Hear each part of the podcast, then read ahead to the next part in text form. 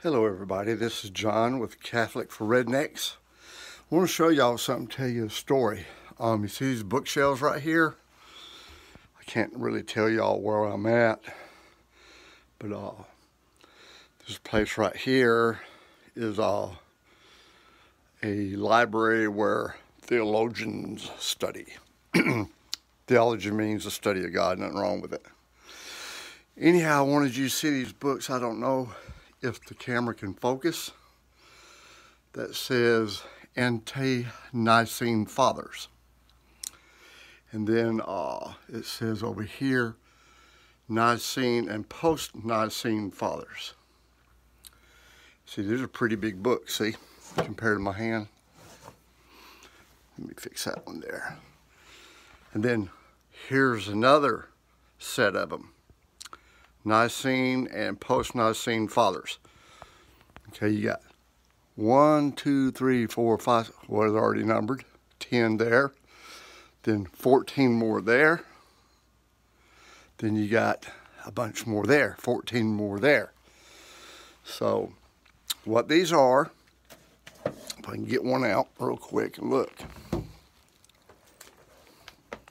These are the writings of the direct descendants of the apostles and the people that they taught than the people that they taught. In other words, these right here, these first 14 volumes here, are writings of the first, second, and third century of Christianity. And if you didn't know, that's before the Bible was compiled okay? Then these here and here are writers of the early church from the fourth century all the way up till near the Reformation, I guess uh, Augustine's writings. But the point is, is that all this stuff you see right here is Catholic teaching. Catholic. Dogmas and teachings of the Catholic Church volumes, hundreds and hundreds of pages, and this is not all of them. I've got a CD-ROM at home. It's got 60,000 volumes of early church writings. And I'll tell you a story. Back when I was a Birmingham policeman, I was going through some trials and tribulations, decided to get back into church. I'd been out for 10 years. Told you I've been I was raised Baptist and I went Pentecostal.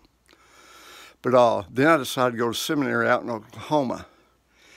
And the summer before my seminary, all of a sudden I got curious about where the Bible come from because I was looking at a study Bible and it was like an introduction to James or to John or to Hebrews, I don't know.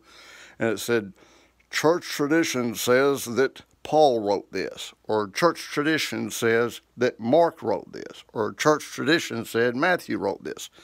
And that really perturbed me and upset me because I'm thinking, if this is God's word, there should be no question of who wrote it. I mean, if it says Mark on it, Mark wrote it, what is all this stuff about church tradition? Because I'd always heard that worn out phrase, tradition of men, meaning Pharisees and all that, or legends or myths of the church. So, anyhow, I went to the library and I wanted to find out uh, what the early church believed. This is probably in 1996. So, at the library there, they had even more than these. They had uh, huge rows, rows and rows of early church writings. And I took a pen and a notebook, being the geek that I am, and I pulled out all of those um, books and started thumbing through them and reading and taking notes and looking up things. And you know what? It really, really bothered me because here I was, born and raised Southern Baptist. Here I am at a Pentecostal theology library, and I'm reading all about the early church and how the Bible and the church came together, and guess what? It was all Catholic. I mean, they were talking about popes and bishops and the Eucharist and the Mass and uh, baptism being required for salvation, good works being required. They were talking about all kinds of Catholic stuff, confessing your sins to men. I mean, Mary, prayers to Mary, praying to the dead saints, praying to saints in heaven, all kinds of Catholic stuff. And it really really bothered me because I'm sitting here thinking, you know what? I'm in a Pentecostal church.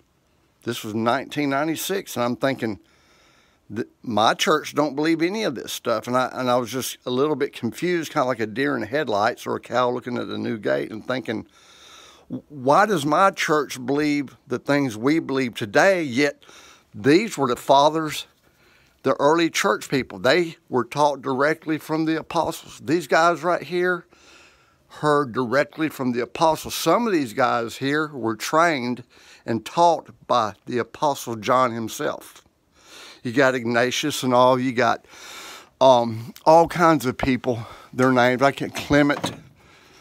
Um, you got Justin Martyr, Apostolic Fathers, Irenaeus, uh, Tertullian. You got, oh man, I can't even pronounce all these names, but you see this one right here, this guy right here.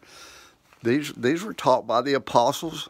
Then this round taught this round, or this generation, or this generation, this generation. And then I kind of got over it.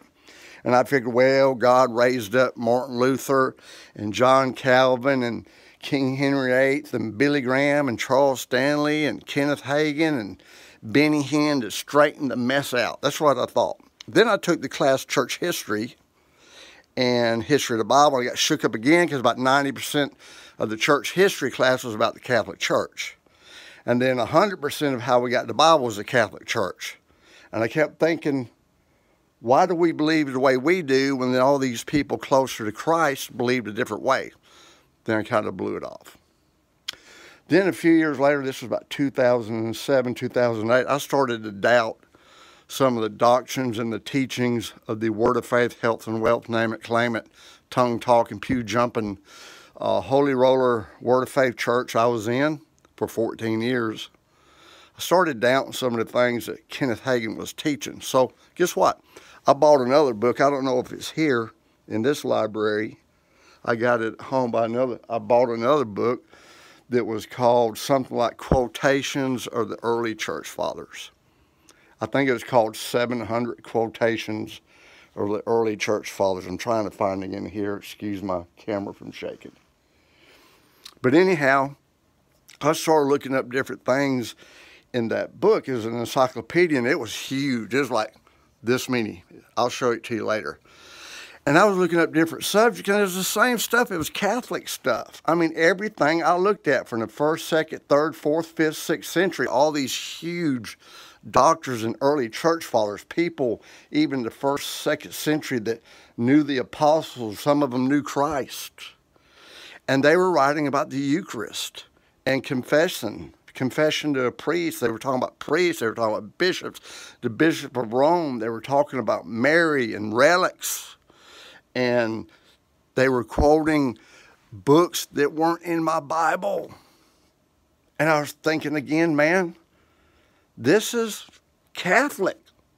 And again, it just hit me. Why, why is my church today so different from this church? And this time I didn't make up excuses. I just thought, well, you know, maybe those people knew a lot more than we do now. Maybe we got off course. We did get off course. we got way off course. They call it the Reformation. There was never a Reformation. What there was was a recreation. A few people broke away from all this and the Bible. All this is in the Bible. The Bible still has all this stuff in it and more. There's more in here than you could ever read in a lifetime, probably. But uh, the you know, a few people left the church and started a new religion. Yep. The Protestant religion is not in these books written by the early church fathers. The Protestant religion is something brand new that never existed. Maybe a few elements of it existed, but all the elements that make the Protestant church, the dogmas of dog, the dogmas of a Protestant church, are from guess who? They are from these guys.